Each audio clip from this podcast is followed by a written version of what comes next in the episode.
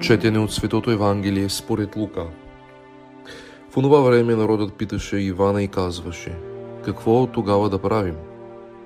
Той отговори им рече, който има две дрехи, нека даде на онзи, който няма. И който има храна, нека прави същото. Дойдоха и митари да се кръстят и му рекоха, Учителю, какво да правим? А той им отговори, не изисквайте нищо повече от това, що ви е определено. Питаха го също и войници и казваха, а ние какво да правим? Рече им, никого не притеснявайте, не клеветете и задоволявайте се с вашите заплати.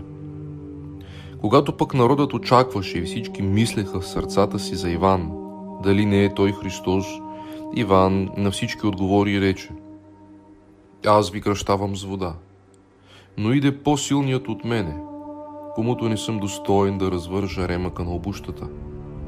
Той ще ви кръсти с дух свети и с огън.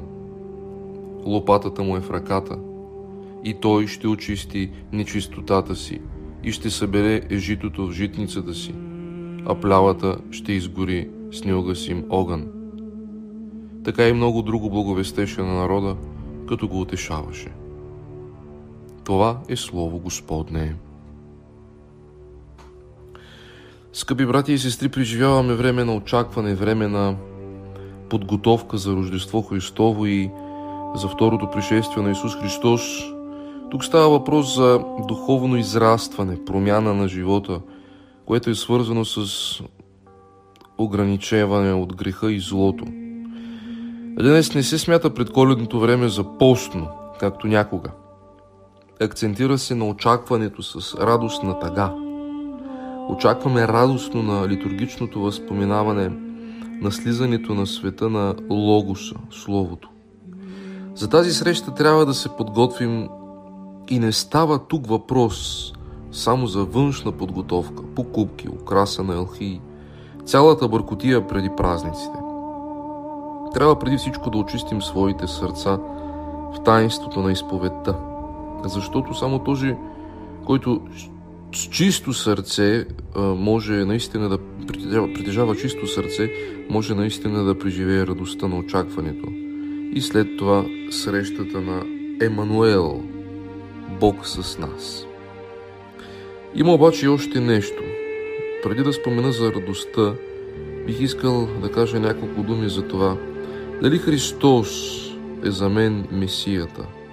Този, който е очакван, който очаквам – който е предсказан от пророците, който трябваше и трябва да дойде с голяма сила и мощ да ме освободи от робството на греха. Дали изобщо аз чакам Христос? Отдавна за някои той не изпълнява техните очаквания, тъги, желания и надежди. Не ни е трудно да разберем на какво се основава днешното затваряне, изолация на човека спрямо Бога неговото погребване в себе си и в света. Бог изглежда далеч, неописуемо далеч и не се знае нищо за него. Не се интересуваме, що ме далеч, губим връзка с него. Да се търси контакт с Бог, който е далеч, чрез Исус Христос, за някои е смешно, за други не тактично. Може да го търсим в важните моменти в живота си като статист, допълващ, например, кръщението, брака, раждането на децата ни, погребение и ежегодните тържества. Защото може да се търси при него спасение и подкрепа понякога, в тежки ситуации, такива като болест, страдание, изпит, такива проблеми или някаква друга опасност. Но и тогава не се знае дали той помага на човека. Във всеки случай, добре е за нас да прибягваме към Бога в такива изключителни ситуации. А нормално, през ежедневието, Бога няма. Следователно, живеем, подреждаме си живота, собственият и общественият, все едно Бог не съществува. Сами без Неговата помощ успяваме да устроим този свят и себе си в него. Живеем свят на велики иллюзии, на бягство от действителността. В свят на позорите. Ние наистина сме се поставили на мястото на Бога и сме започнали да се чувстваме като богове, безгрешни, безсмъртни и щастливи. Безгрешни, защото сме се научили да намираме причините за злото винаги навсякъде извън нас самите. В несправедливите обществени структури, в слабите закони и в другите лоши хора. Безсмъртни, защото самият факт смърт не успяваме да освоим съзнанието си, прибягвайки в света на ефтаназията и генните манипулации. Щастливи, защото нашата крайна цел, която трябваше да е Бог, заменихме първо с житейският успех, второ заместихме с задоволяването на всякакъв вид нужди и трето щастливи, защото реализираме себе си дори и тогава, когато е противно на моралното право. Особен вид гордост, който не позволява да познаем истинският Бог. Съвременният човек успява да възнесе на отара своето собствено аз.